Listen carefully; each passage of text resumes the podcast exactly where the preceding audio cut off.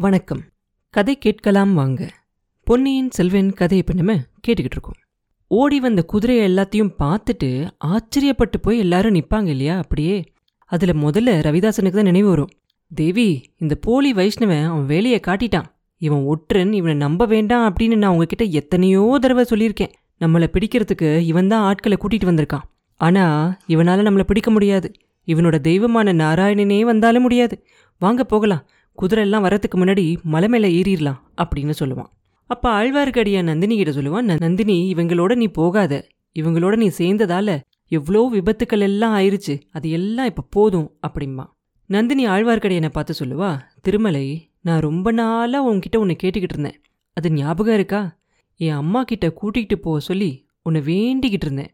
இப்பயாவது என்ன நீ என் அம்மா கிட்ட கூட்டிகிட்டு போறதா வாக்கு கொடுத்தா நான் உன்னோட வரேன். இல்லாட்டி இவங்களோட போறேன் அப்படிம்பா. அப்ப திருமலை சொல்லுவான் நந்தினி இனி அது என்னால முடியாத காரியம். அப்படின்னு அவன் சொல்லிக்கிட்டு இருக்கும்போதே ரவிதாசன் சொல்லுவான் இவன் என்ன கூட்டிகிட்டு போறது? நான் கூட்டிகிட்டு போறேன் வாங்க. அப்படிம்பா. ஆமா ஆமா இவன் உன்னை உன் அம்மா கிட்ட யமலோகத்துக்கு கூட்டிகிட்டு போறான். உன் அம்மாவை கொன்ன மாதிரி உன்னையும் கொன்னு யமலோகத்துக்கு அனுப்புவான். நந்தினி இவங்களோட சாவகாசமே நீ உனக்கு வேண்டாம். இவங்கள ஒருத்தன்தான் உன் அம்மாவை கொன்னாங்க மந்திரவாதி முகத்தை பாரு கொலகாரன் அப்படின்னு அவன் முகத்திலே எழுதியிருக்கு. அப்படிமா நம்பி. ரவிதாசனோட முகத்துல பயங்கரமான கோவம் தெரியும். பொய் பொய் அப்படின்னு சொல்லி கத்துவான். கொஞ்ச நேரத்துக்கு முன்னாடி சாந்தமா இருந்த நந்தினியோட கண்ல அப்படியே வெறி தெரியும். திருமலை இது உண்மையா? என் அம்மா உண்மையிலேயே இறந்து போயிட்டாங்களா? அவளை நீ நான் பார்க்கவே முடியாதா? அப்படின்னு கேட்பா சந்தேகம் இருந்தா இதோ இந்த பொண்ணை கேட்டுப்பாரு இவங்களில் ஒருத்தனான சோம்பன் சாம்புவன் தான் வேலெறிஞ்சு உங்க அம்மாவை கொன்னுட்டான். இவ நேர்ல பார்த்தா அத்தைய கொன்னவனை பின்னாடி தொடர்ந்து வந்திருக்கா. பூங்குழலி சொல்லு அப்படிம்மா நம்பி. அப்போ பூங்குழலியும் சொல்லுவா ஆமா நானே என் கண்ணால் பார்த்தேனே என் அத்தையை கொன்னவனை பழி வாங்குறதுக்காக தான் நான் இங்கே வந்திருக்கேன் அப்படின்னு சொல்லுவா. நந்தினி பைத்தியம் பிடிச்சவ மாதிரி வெறி பிடிச்சவ மாதிரி பயங்கரமாக சிரிப்பா. சிரிச்சுட்டு சொல்லுவா பழி வாங்க வந்தியா? பழி பழி நான் ஒருத்தி பழி வாங்கின லட்சணம் போதாதா? அப்படின்னு சொல்லிட்டு ரவிதாசனை பார்த்து துரோகி சண்டாலா இப்படியா செஞ்ச? அப்படின்னு சொல்லுவா. அப்ப ரவிதாசன் சொல்லுவா ராணி நீங்க நினைக்கிறது தப்பு.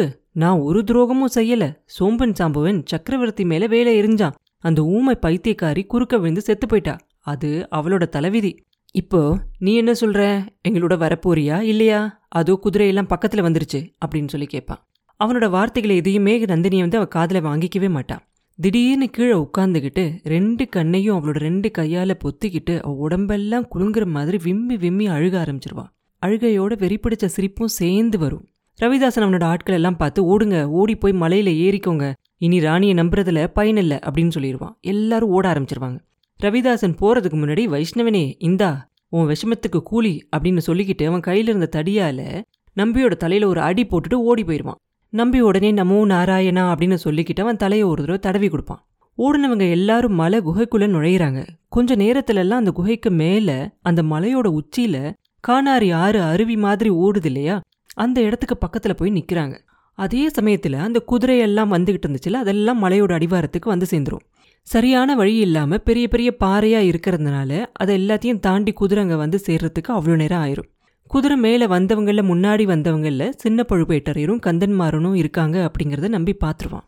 அவங்களுக்கு பின்னாடி சேந்தன முதன ஒரு குதிரை மேலே கட்டி கூட்டிகிட்டு வரதையும் பா வாங்க வாங்க நல்ல சமயத்தில் வந்து சேர்ந்தீங்க அப்படிம்மா அவங்கள பார்த்த உடனே. சின்ன பழுவேட்டரையரும் கந்தன்மாரனும் அந்த குதிரை மேலிருந்து கீழே குதிப்பாங்க. கீழே உட்காந்து விம்மிக்கிட்டு இருந்த நந்தினி மேல முதல்ல அவங்க கவனம் போகும். கந்தன்மாரன் நந்தினி பக்கத்துல போவான். ஏதோ சொல்லணும் அப்படின்னு சொல்லி முயற்சி செய்வான். ஆனா அவனோட வாயிலிருந்து வார்த்தை எதுவுமே வராது. சின்ன பழுவேட்டரையர் ஆழ்வார்க்கடையனை பார்த்து வைஷ்ணவினே நீ எப்படி இங்க வந்த? எதுக்காக வந்த? அப்படின்னு கேட்பார் தளபதி நீங்க யார தேடிக்கிட்டு வந்தீங்களோ அவரை தேடிக்கிட்டு தான் நானும் வந்தேன்.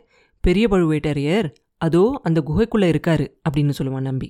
நிஜமாவா உயிரோட இருக்காரா? அப்படின்னு சொல்லி சின்ன பழுவேட்டரர் ரொம்ப ஆவலா கேட்பார். ஆமா இன்னும் உயிரோட இருக்காரு. உங்க அண்ணங்கிட்ட வரத்துக்கு எமனும் பயப்படுவான் இல்லையா? அதனால அதோ அந்த கொலகாரங்களோட முயற்சி உங்க அண்ணனோட விஷயத்துல பழிக்கல அப்படின்னு சொல்லிக்கிட்டு திருமலை அந்த மலையோட உச்சி மேல நிக்கிறாங்களே ரவிதாசன். அவனோட கூட்டாளி எல்லாம் நிக்கிறாங்களே அதை காட்டுறான். அவங்க யாரு? ஏன் அவங்கள கொலகாரங்க அப்படின்னு சொல்ற? அப்படின்னு சின்ன பழுவேட்டரர் கேட்பாரு.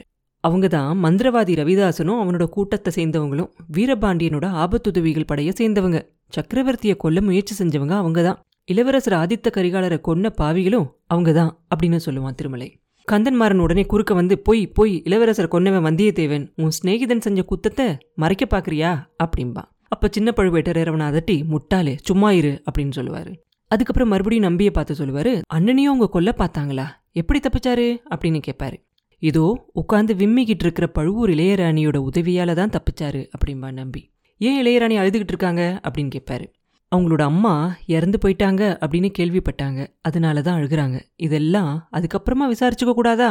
அப்படின்னு கேட்பான் நம்பி. ஆமா ஆமா. பெரிய பழுவேட்டரையரை முதல்ல பார்க்கணும் தான் நீ போய் நான் வந்திருக்கிறத சொல்லு அப்படிம்பாரு. இப்படி ஒரு சந்தர்ப்பத்தில் கூட அவங்க அண்ணன் மேலே அவர் எவ்வளோ பக்தியோடு இருக்காரு அப்படிங்கிறத நம்பி பார்த்து ஆச்சரியப்பட்டு போவான்.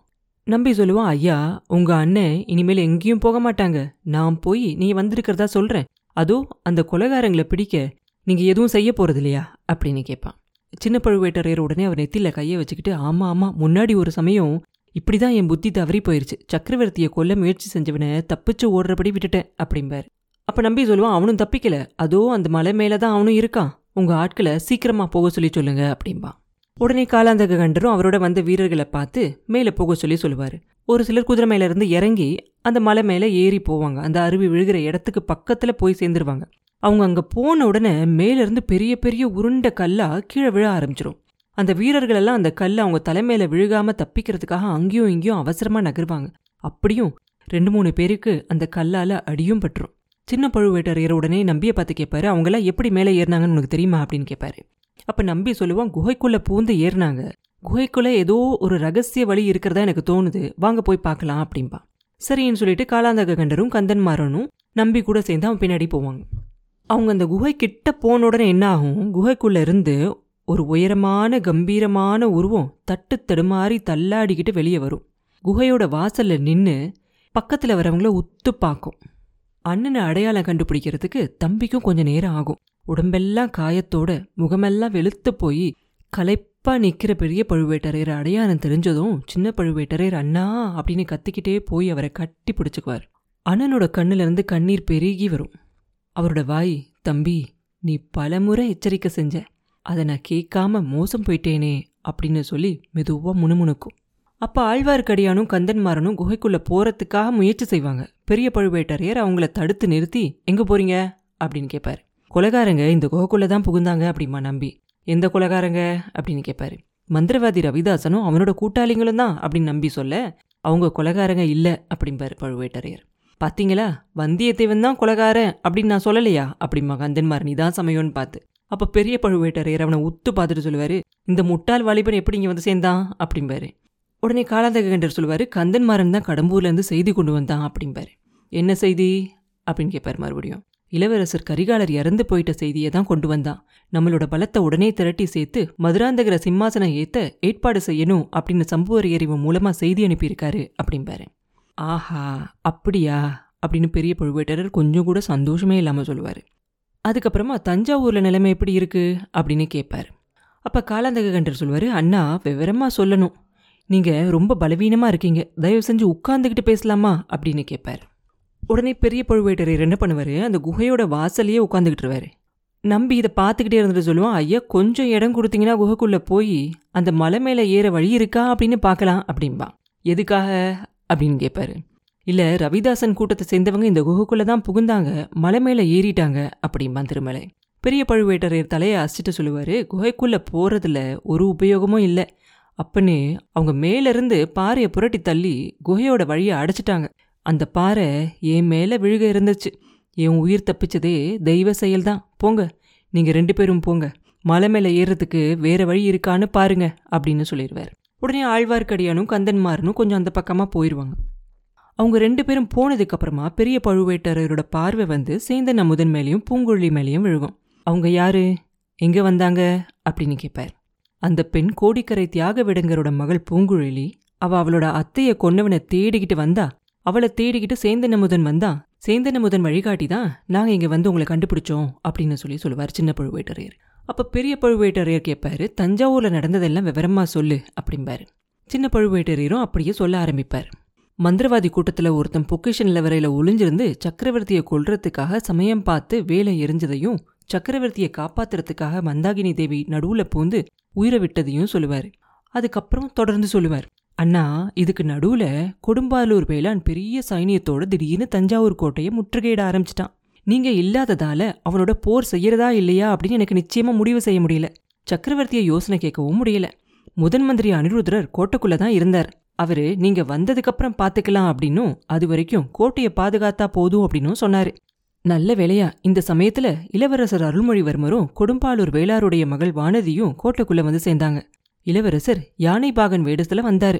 வானதி பழையாற இளைய பிராட்டிக்கிட்ட இருந்து அவசர செய்தி கொண்டு வந்திருக்கிறதா சொன்னான் வேளானுடைய மக கோட்டைக்குள்ள இருக்கிறது நமக்கு தான் நல்லது அப்படின்னு நினைச்சு அவ ஏறி வந்த யானைய உள்ள விட்டேன் சக்கரவர்த்தியோட அரண்மனை வாசல்லையே யானைபாகன் தான் இளவரசர் அருள்மொழிவர்மர் அப்படின்னு தெரிஞ்சுக்கிட்டேன் நான் கொஞ்சம் மிரண்டு தான் போயிட்டேன். அண்ணா சின்ன இளவரசர்கிட்ட ஏதோ ஒரு அதிசய சக்தி இருக்க தான் செய்யுது. அவர் முகத்தை பார்த்ததும் எனக்கே கைகாலெல்லாம் விளவிளத்து போச்சு. நெஞ்செல்லாம் இலகிருச்சு. இன்னறியாம நானும் அவரை வணங்கி வரவேற்க வேண்டியதாயிருச்சு. சோழ நாட்டு மக்கள் இளவரசர் அருள்மொழிவர்மர் அப்படின்னா தலைகால் தெரியாம கூத்தாடுறதுல ஆச்சரியம் ஒன்றும் இல்லதானே அப்படிம்பார். அப்ப பெரிய பழுவேட்டரையர் சொல்றார் போதும் போதும் அதுதான் தெரிஞ்சிருக்கே அருள்மொழிவர்மன் கடல்ல மூழ்கி இறந்தான் அப்படிங்கறதெல்லாம் கட்டுக்கதை அப்படின்னு நான் நினைச்சது சரியா போச்சு. அப்புறம் நடந்ததை சொல்லு இளவரசர் எதுக்காக யானைபாகன் மாதிரி வேஷம் போட்டுக்கிட்டு கோட்டைக்குள்ள வந்தாரு அப்படின்னு கேட்பாரு பெரிய பழுவேட்டரையர். அப்ப காலாந்தக கண்டர் மறுபடியும் சொல்லுவாரு இளவரசர் அப்படின்னு தெரிஞ்சா கொடும்பாலூர் வேளான் அவரை தடுத்து நிறுத்திடுவான் கோட்டைக்குள்ள போக விட மாட்டான். வேளானோட படை வீரர்களும் பெரிய ஆர்ப்பாட்டம் செஞ்சிருப்பாங்க அப்படின்னு நினைச்சு அந்த மாதிரி மாறுவேஷம் போட்டுக்கிட்டு வந்தாராம். அது வரைக்கும் இளவரசரை பாராட்டத்தான் வேணும். இளவரசர் சக்கரவர்த்தியை பார்த்து பேசிக்கிட்டு இருந்த சமயத்துல தான் மேல இருந்து கொலகாரன் வேலை எரிஞ்சான். அந்த கடவுளோட அருளால அது அந்த ஊமை பைத்தியத்து மேல போய் விழுந்து அவ இறந்து போயிட்டா. சக்கரவர்த்தி மேல மட்டும் விழுந்து அவர் இறந்து போயிருந்தா நம்ம குலத்துக்கு என்னைக்கும் அழியாத கலங்கம் ஏற்பட்டிருக்கும் அப்படின்னு சொல்லிக்கிட்டு இருக்கும்போதே பெரிய பழுவேட்டரையர் அவர் வாய்க்குள்ளேயே இப்போ கலங்கம் ஏற்படலையா என்ன? தீராத கலங்கம் தான் ஏற்பட்டிருக்கு அப்படின்னு சொல்லி முணுமுணுப்பாரு. அண்ணா என்ன சொன்னீங்க? அப்படின்னு கேட்பாரு காலாந்தக கண்டர் ஒன்றும் இல்லை மேலே நடந்ததை சொல்லு அப்படிம்பார் பெரிய பழுவேட்டரையர். மறுபடியும் காலாந்தக கண்டர் சொல்லுவார். அப்புறம் ஒரு பெரிய அற்புதம் நடந்துச்சு. ரொம்ப காலமா நடக்க முடியாம இருந்த சக்கரவர்த்திக்கு திடீர்னு காலில் சக்தி வந்துருச்சு. ஓடி போய் அந்த ஊமையை எடுத்து மடிமையில போட்டுக்கிட்டு புலம்ப ஆரம்பிச்சிட்டாரு. கொஞ்ச நேரம் நாங்க எல்லாரும் அந்த காட்சியை பார்த்து பிரமிச்சு போய் நின்றுட்டோம் பூங்குழலி அப்படிங்கிற இந்த ஓடக்கார பெண் தான் கொலகாரனை பிடிக்க போறேன் அப்படின்னு சொல்லி கத்திக்கிட்டு ஓடுனான் அவன் நல்லா இருக்கணும். அவன் மூலமா தான் இன்னைக்கு உங்களை இந்த கோலத்திலேயாவது பார்க்குற பாக்கியம் எனக்கு கிடைச்சிச்சு அப்படின்னு சொல்லுவார். அப்ப பெரிய பழுவேட்டரோட கண்கள் எல்லாம் அப்படியே கலங்கி போயிடும் தம்பி புராணத்திலையும் இதிகாசத்திலையும் அண்ணன் மேல பக்தியுள்ள தம்பிங்களை பத்தி நிறைய கேள்விப்பட்டிருக்கேன். ஆனா உன்ன மாதிரி பக்தியுள்ள ஒரு தம்பி அவங்கள யாருமே இருக்க முடியாது. போகட்டும் அப்புறம் நடந்ததை சொல்லு அப்படிம்பாரு. அவர் மறுபடியும் சொல்ல ஆரம்பிப்பாரு. பூங்குழலி பின்னாடி நானும் பொக்கிஷன் நிலவரைக்குள்ள வந்தேன். அங்க இருட்டில் ஒருத்தனை பிடிச்சேன். அவன்தான் குலகாரனா இருக்கணும் அப்படின்னு நினைச்சேன். குரலை கேட்டதும் மதுராந்தக தேவன் அப்படின்னு தெரிஞ்சுக்கிட்டேன் அப்படிம்பாரு. அவன் எதுக்காக நிலவரை பாதையில வந்தானா? அப்படின்னு நடுவில் அவர் கேட்க அது எனக்கும் தெரியல. கேட்டதுக்கு சரியான பதில் எதுவும் சொல்லல அவன் கொலகாரன் அவன்தான் அப்படிங்கிற சந்தேகம் யாருக்காவது உண்டாகிற போகுதே அப்படின்னு எனக்கு பயமா இருந்துச்சு. அப்படின்னு காலாந்தக கண்டர் சொல்லிக்கிட்டு இருக்கும் போதே பெரிய பழுவேட்டரையர் சொல்லார் ஒருவேளை உண்மை அதுவா இருக்குமோ? அப்படிம்பாரு. உடனே தம்பி வேகமா இல்லை இல்லை இல்லை நான் அப்படி இல்லை. அந்த சாது பிள்ளை அவ்வளோ தூரத்துக்கு போகக்கூடியவன் இல்லை. அப்படியே இல்லைனாலும் வேலை எரிஞ்சிட்டு ஓடினவனை நானே கண்ணால பார்த்தேன்.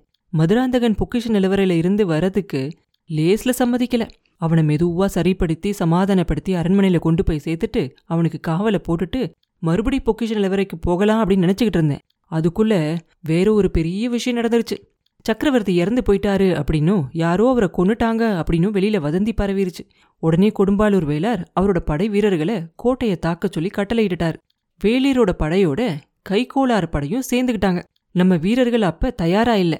அவங்களுக்கு கட்டளையிட நானும் கோட்டை வாசல்ல இல்ல. அதனால அந்த ரெண்டு படை வீரர்களும் சேர்ந்து கோட்டை கதவை எல்லாத்தையும் உடைச்சுக்கிட்டும் சுவர் மேல ஏறி குதிச்சும் உள்ள வர ஆரம்பிச்சிட்டாங்க. இந்த செய்தியை கேள்விப்பட்டு நான் கோட்டை வாசலுக்கு போய் சேர்றதுக்குள்ள பதினாறாயிரம் வீரர்கள் கோட்டைக்குள்ள நுழைஞ்சிட்டாங்க. நம்மளோட வீரர்கள் சுமார் ரெண்டாயிரம் பேர் தான். அவங்க வெளியில இருந்து வந்தவங்களோட ரொம்ப வீரத்தோட போரிட்டாங்க. நான் போய் கட்டளையிட்டு சண்டையை நிறுத்தினேன். நம்ம வீரர்கள் எல்லாம் ஒரே இடத்துல சேர்த்துக்கிட்டேன். இனி கோட்டைக்குள்ள இருக்கிறதுல பயனில்லை அப்படின்னு முடிவு செஞ்சுக்கிட்டு நம்ம வீரர்களோட வெளியே கிளம்பிட்டேன். வேளிர் படையும் கைகோளார் படையும் எங்களை தடுத்து நிறுத்த பார்த்தாங்க. தடுத்தவங்களை எல்லாம் வெட்டி சாச்சிட்டு பழுவூர் குடும்பத்தை சேர்ந்தவங்களுக்காவது மதுராந்தக தேவருக்காவது ஒரு சின்ன கெடுதல் நேர்ந்தாலும் கொடும்பாலூர் வம்சத்தையே பூண்டோடு அழிச்சிருவேன் அப்படின்னு பூதி விக்ரமகேசரிக்கு செய்தி அனுப்பினேன். அதுக்கப்புறம் நீங்க கடம்பூர்ல இருப்பீங்க அப்படின்னு நினைச்சுக்கிட்டு உங்களை பார்க்கறதுக்காக வேகமா வந்தேன். எதிரில் குடமுருட்டி ஆத்தங்கரையில கந்தன்மாறன் குதிரை மேல ஏறி பறந்து விழுந்துகிட்டு வந்தான். நம்மளோட பனைக்கோடியை பார்த்ததும் நின்னா அவன் கொண்டு வந்த செய்தி எனக்கு இன்னும் ஆச்சரியமாக இருந்துச்சு. நீங்கள் கடம்பூர்லேருந்து தஞ்சாவூருக்கு கிளம்பி ஒரு சில நாட்கள் ஆயிருச்சுன்னும் உங்களுக்கு பெரிய சம்புவரைய செய்தி அனுப்பியிருக்கிறதாவும் சொன்னான். நீங்கள் தஞ்சாவூருக்கு வந்து சேரவே இல்லைன்னு தெரிஞ்சதும் அவனுக்கும் ரொம்ப ஆச்சரியமாக போயிருச்சு. அதுக்கப்புறம் சம்புவரையர் என்னதான் செய்தி சொல்லி அனுப்பியிருக்காருன்னு கேட்டேன். இளவரசர் கரிகாலர் இறந்து போயிட்டாரு அப்படின்னும் அவரை வந்தியத்தேவன் கொன்னுட்டான் அப்படின்னும் அதனால மதுராந்தக தேவர சிம்மாசனத்தில் ஏத்துறதுக்கு இதுதான் சரியான சமயம் அப்படின்னும் அதுக்கு வேண்டிய முயற்சிகளை உடனே செய்யணும் அப்படின்னும் நம்மள சேர்ந்தவங்களுக்கு எல்லாம் ஓலை அனுப்பி படை திரட்டணும் அப்படின்னும் பெரிய சம்பூரிய சொல்லி அனுப்பினாராம். இது எனக்கும் சரியா பட்டுச்சு நீங்களும் நம்ம பலத்தை திரட்டுற வேலையில தான் ஈடுபட்டிருப்பீங்க. சீக்கிரத்துல வந்துருவீங்க அப்படின்னு நம்பினேன். நம்ம பழுவூர் படைகளை மண்ணியாத்துக்கும் கொள்ளிடத்துக்கும் நடுவுல திருப்புறம்பியம் மேட்டுல கொண்டுகிட்டு போய் நிறுத்தினேன். உடனே ஓலைகளெல்லாம் எழுதச் சொல்லி மழப்பாடி தென்னவன் மழவராயர் குன்றத்தூர் கிழார் மும்முடி பல்லவராயர் அப்படின்னு எல்லாருக்கும் குதிரை வீரர்கள் மூலமா வேகமா செய்தி அனுப்பினேன். அவங்க எல்லாரையும் படைகளை திரட்டிக்கிட்டு திருப்புறம்பியத்துக்கு கூடிய சீக்கிரத்துல வந்து செய்யற சொல்லி எழுதியிருந்தேன். அண்ணா உங்களுக்கு கொஞ்சமும் கவலை வேண்டாம். கொடும்பாலூர் வேளானையும் திருக்கோவிலூர் மலையமானையும் மறுபடியும் தலையெடுக்க முடியாதபடி அழிச்சு போட்டுருவோம். மதுராந்தக தேவரை சிங்காசனத்துல ஏத்தி வைப்போம் அப்படின்னு சொல்லி சின்ன பழுவேட்டரையர் அப்படியே சரசர சரசரன்னு சொல்லி முடிச்சு ரொம்ப சந்தோஷமா அப்படியே வீர கர்ஜனையோட சொல்லுவாரு. ஆனா அவரோட வார்த்தைகள் பெரிய பழுவேட்டரையருக்கு கொஞ்சம் கூட சந்தோஷமே கொடுக்கலாது அவரோட கவனம் திடீர்னு வேற பக்கமா திரும்பிரும். தம்பி அது யாரு? முகத்துல கையை வச்சுக்கிட்டு விம்மி அழுதுகிட்டு இருக்கிறது யாரு? அப்படின்னு கேட்பாரு அப்ப சின்னவர் சொல்லுவாரு அண்ணா தெரியலையா? அவங்க தான் இளையராணி. பாவம் உங்களை காப்பாத்த ரொம்ப முயற்சி செஞ்சு கஷ்டப்பட்டு போயிருக்காங்க. அவங்கள பத்தி நான் குறை சொன்னதெல்லாம் மன்னிச்சிருங்கண்ணா. மந்திரவாதி ரவிதாசனும் அவனோட கூட்டாளிகளும் உங்களை சிறைப்பிடிச்சு கூட்டிகிட்டு வந்தாங்க அப்படின்னும் இளையராணி தான் உங்களை பின்னாடியே வந்து காப்பாத்துனாங்க அப்படின்னும் தெரிஞ்சுக்கிட்டேன். அது உண்மைதானா? அப்படின்னு சொல்லி கேட்பார் உடனே பெரிய பழுவேட்டரையர் சொல்லுவார் ஆமாம் ஆமாம் இளையராணி தான் என் உயிரை காப்பாத்துனாங்க. நந்தினி மட்டும் பணிவிடை செய்யலானா? இன்னைக்கு நீ என்னை உயிரோடவே பார்த்துருக்க முடியாது. உலகத்துக்கு உண்மை தெரியாமலேயே போயிருக்கோம் அப்படின்னு சொல்லி சொல்லுவார். அப்போ சின்ன பழுவேட்டரையரும் சொல்லுவார் ஆமாம் ஆமாம் உலகத்தை பற்றி பேச போயிட்டீங்களே. நானே நம்பி இருக்க மாட்டேன். அவங்களுக்குள்ளே இருக்கிற இந்த ஒரு பெண் குணம் எனக்கும் தெரியாமலே போயிருக்கோம் அப்படிம்பார். பெரிய பழுவேட்டரையர் அவர் சொல்கிறத கவனிக்க மாட்டார். கவனிக்காம நந்தினி இன்னும் இங்கிருந்து போகலையா? குகையில் இருந்த படி வழியாக ஏறி போனவங்களோட அவளும் போயிருப்பா அப்படின்னுல நினச்சேன் அப்படிம்பாரு. உங்களை விட்டுட்டு இளையராணி எப்படி போவாங்கண்ணா? அப்படிம்பாரு சின்ன பழுவேட்டரையர். அப்போ பெரியவர் சொல்லுவார் அது போகட்டும். நீங்கள் இந்த இடத்துக்கு நாங்கள் வந்திருக்கிறத எப்படி கண்டுபிடிச்சு வந்தீங்க? அப்படின்னு சொல்லி கேட்பார் அப்போ மறுபடியும் சின்ன பழுவேட்டரையர் சொல்லுவார் திருப்புறம்பியம் பள்ளிப்படைக்கு பக்கத்தில் நாங்கள் தங்கியிருந்தோம். கந்தன்மாறன் கொள்ளிட கரையோரமா காவல் புரிஞ்சுக்கிட்டு இருந்தான். அங்க சேந்தன் அமுதன் படகுல ஏற முயற்சி செஞ்சுக்கிட்டு இருக்கிறத பார்த்தான். அவனை பிடிச்சு கொண்டுகிட்டு வந்தான். சேந்தன் அமுதன் முன்னாடி ஒரு தடவை வந்தியத்தேவனை தப்பிச்சு ஓட வச்சதுக்காக அவனை கொஞ்ச நாள் நான் சிறையில வச்சிருந்தது உங்களுக்கு ஞாபகம் இருக்கும். அவன் மேல கந்தன்மாறனுக்கு ஏற்கனவே கோபம். இப்ப ஏதோ ஒற்றன் வேலை செய்யறான் அப்படின்னு சந்தேகப்பட்டு அவனை பிடிச்சிக்கிட்டு வந்தான். அவன் கிட்ட விசாரிச்சப்ப உங்களை பத்தி தெரிஞ்சிச்சு. அவனுடைய மாமன் மகள் பூங்குழலி யாரோ கொலைகாரனை தொடர்ந்து தனியா போற மாதிரி அவன் கேள்விப்பட்டானா இவனும் அவளோட வரேன் அப்படின்னு சொல்லி சொன்னானா. பூங்குழலி அவனை அவ கூட வரக்கூடாது அப்படின்னு சொல்லி திருப்பி அனுப்பிச்சிட்டாளாம். ஆனாலும் இவன் அவனுக்கு தெரியாம அவ பின்னாடியே தொடர்ந்து போனானா. அப்ப திருப்புரம்பியம் பல்லுப்படை பக்கத்துல இந்த சதிகாரங்கள்லாம் பேசிக்கிட்டு இருந்ததை ஒளிஞ்சிருந்து கேட்டானா. அப்பதான் உங்களை ரவிதாசன் கூட்டத்தை சேர்ந்தவங்க சிறைப்பிடிச்சு பச்சைமலைக்கு கூட்டிகிட்டு போனதா அவன் தெரிஞ்சுக்கிட்டானா. பூங்குழலியும் அந்த வைஷ்ணவன் ஆழ்வார்க்கடியானும் பச்சைமலைக்கு போறதை தெரிஞ்சுக்கிட்டு இவனும் அவங்களுக்கு தெரியாம பின்னாடி வர முயற்சி செஞ்சானா. இதையெல்லாம் கேட்டதும் நானும் கந்தன்மாரனும் ஐம்பது வீரர்களை எங்களோட கூட்டிக்கிட்டு புறப்பட்டோம். சேந்தன் அமுதன் அவனும் வருவேன் அப்படின்னு பிடிவாதம் பிடிச்சான். அதுவும் நல்லதுதான் அப்படின்னு அவனை ஒரு குதிரை மேல கட்டி போட்டு கூட்டிகிட்டு வந்தோம். வந்தது நல்லதா போச்சு. உங்களை கண்டுபிடிச்சிட்டோம். இனி என்ன கவலைன்னா உடனே புறப்படுங்க. உங்களுக்கு எந்த சிரமமும் ஏற்படாம ஆட்களை வச்சு உங்களை தூக்கிட்டு போக ஏற்பாடு செய்றேன். இதுக்குள்ள திருப்புறம்பியத்துல பெரிய சைன்யமே சேர்ந்திருக்கும். தஞ்சாவூர் கோட்டைய ஒரு ஜாம நேரத்துல திரும்ப கைப்பற்றிடலாம் அப்படின்னு சொல்லி சொல்லுவார். அப்போ பெரிய பழுவேட்டரையர் சொல்லுவார் ஆமாம் அம்மா தஞ்சாவூருக்கு உடனே போக வேண்டியதுதான் அப்படின்னு சொல்லிக்கிட்டே எந்திரிச்சு நிற்பார் நந்தினி உட்கார்ந்திருந்த இடத்த பார்த்து மெல்ல மெல்ல நடந்து வருவார். அவ்வளோ நேரமும் ஒரு பாறை கல்லு மேலே உட்கார்ந்து விம்மி அழுதுகிட்டு இருந்த நந்தினி பெரிய பழுவேட்டரையர் பக்கத்தில் வந்து அவர் தொண்டையை கனைக்கிற அந்த கர்ஜனையை கேட்டு திடீர்னு எந்திரிச்சு நிற்பான் வெறி பிடிச்ச கண்களால் சுத்தியும் முத்தியும் பார்ப்பான் அவளுக்கு ரொம்ப பக்கத்தில் நின்ன ஆழ்வார்க்கடியான் ரொம்ப மெதுவான குரல் அவள் பக்கத்தில் போய் சொல்லுவான் நந்தினி இப்பயாவது உன்னோட சம்மதத்தை சொல்லு. என்னோட வரேன் அப்படின்னு ஒரு வார்த்தை சொல்லு. இந்த நாட்டை விட்டு வடநாட்டுக்கு போவோம். பிருந்தாவனம் வடமதுரை அயோத்தி காசி ஹரித்வாரம் ரிஷிகேஷம் எல்லா க்ஷேத்திரங்களுக்கும் பிரயாணம் செய்வோம். அந்த நாராயணனோட திருநாமத்தை சொல்லிக்கிட்டு ஆழ்வார்களோட பாசுரங்களை பாடிக்கிட்டு நம்மளோட வாழ்க்கையை ஆனந்தமா கழிப்போம். நானும் என்னோட அரசாங்க வேலையை விட்டுட்டு உன் கூட வரத்துக்கு தயாரா இருக்கேன் அப்படின்பா அப்படியே நந்தினியோட கண்ணெல்லாம் கலங்கி போய் கண்ணில் கண்ணீரோட அவனை பார்த்து சொல்லுவா திருமலை உனக்கு நான் எவ்வளவோ துரோகம் செஞ்சும். நீ என்கிட்ட வச்சிருந்த அபிமானம் மாறவே இல்லை. உனக்கு நீ வணங்குற நாராயணன் அருள் புரிவார் அப்படின்னு சொல்லுவா. அதே சமயத்துல பூங்குழலி சேந்தன முதன் கிட்ட சொல்லுவா அதோ பழுவூராணிய பாரு. என் அத்தை மாதிரியே உனக்கு தோணுதா இல்லையா? அப்படின்னு கேட்பா அவனு சொல்லுவான் ஆமா தலை விரிச்சு போட்டுக்கிட்டா அப்படியே உன் அத்தை மாதிரியே இருக்கா? அப்படிம்பா. அப்ப பூங்குழலி சொல்லுவான் இனிமேல் என் அத்தை இவ தான் அத்தைக்கிட்ட இவ்வளோ நாளாக நான் வச்சிருந்த அன்பை இனிமேல் நான் பழுவூர் இளையராணி கிட்ட வைப்பேன். அப்படிம்பா. என்னையும் சேர்த்துக்கோ பூங்குழலி அப்படிம்பா முதன் அதுக்குள்ளே பெரிய பழுவேட்டரையர் நந்தினி இருக்கிற இடத்துக்கு ரொம்ப பக்கத்துல வந்துடுவார் அதை பார்த்த நந்தினி அவருக்கு முன்னாடி கீழே விழுந்து அவரை நமஸ்காரம் பண்ணுவா. அவரோட காலை தொட்டு அவ கண்ணில் ஒத்திக்குவா. பூமியிலிருந்து எந்திரிச்சதும் நந்தினி பெரிய பழுவேட்டரையரை ஒரு தடவை பாப்பா சட்டுன்னு திரும்புவா. கொஞ்சம் தூரத்துல சின்ன பழுவேட்டரையரெல்லாம் வந்தாங்க இல்லையா? அவங்க எல்லாம் வந்து குதிரையெல்லாம் நிற்கும் இல்லையா? அதெல்லாம் பாப்பா அடுத்த நிமிஷம் ரொம்ப வேகமா அந்த குதிரையை பார்த்து போவா. எல்லாத்துக்கும் முன்னாடி நின்ன குதிரை மேல தாவி ஏறிடுவா. குதிரையோட முக கைத்தை பிடிச்சு ஒரு குலுக்கு குலுக்கி தட்டி விடுவா. குதிரை பாஞ்சு ஓட ஆரம்பிச்சிடும் அது வரைக்கும் நந்தினி என்ன செய்ய போறா அப்படின்னு தெரியாம எல்லாம் அப்படியே சில மாதிரி நின்று அவளையே பார்த்துக்கிட்டு இருப்பாங்க இல்லையா? இப்பதான் அவங்க எல்லாருக்கும் அவ பின்னாடி போகணும் அப்படிங்கிற யோசனையே வரும். சின்ன பழுவேட்டரையர் ஆழ்வார்க்கடியான் சேந்த நமுதன் பூங்குழலி எல்லாருமே ஒரு அடி முன்னாடி எடுத்து வைப்பாங்க. அப்ப பெரிய பழுவேட்டரையர் என்ன செய்வாரு? நில்லுங்க அப்படின்னு சொல்லி ஒரு குரல் கொடுப்பாரு. எல்லாரும் மறுபடியும் அப்படியே சில மாதிரி நின்று போயிடுவாங்க பெரிய பழுவேட்டரையரையே பார்த்துக்கிட்டு இருப்பாங்க. அவர் குதிரை மேல போன நந்தினியோட உருவத்தை பார்த்துக்கிட்டே நிப்பாரு. ரொம்ப வேகமா காத்த மாதிரி பறந்து போன அந்த குதிரை ரொம்ப சீக்கிரமா மலையோட அடிவாரத்துல ஒரு திருப்பத்துல திரும்பிரும். அவங்க எல்லாரோட பார்வையில இருந்தும் அந்த குதிரை மறைஞ்சிரும். ஆமா பழுவூர் இளையராணி நந்தினி தேவி மறைஞ்சு போயிடுவா இதுக்கப்புறம் இந்த கதையில அவளை நம்ம பார்க்கவே மாட்டோம். ஒருவேளை இன்னும் நிறைய வருஷங்களுக்கு அப்புறமா வேற இடத்துல வேற சூழ்நிலையில பார்த்தாலும் பார்க்கலாம். யார் சொல்ல முடியும்? அப்புறம் என்ன நடந்துச்சு? அப்படிங்கிறத அடுத்த பதிவில் பார்ப்போம் மீண்டும் உங்களை அடுத்த பதிவில் சந்திக்கும் வரை உங்களிடமிருந்து விடைபெறுவது உண்ணாமலே பாபு. நன்றி.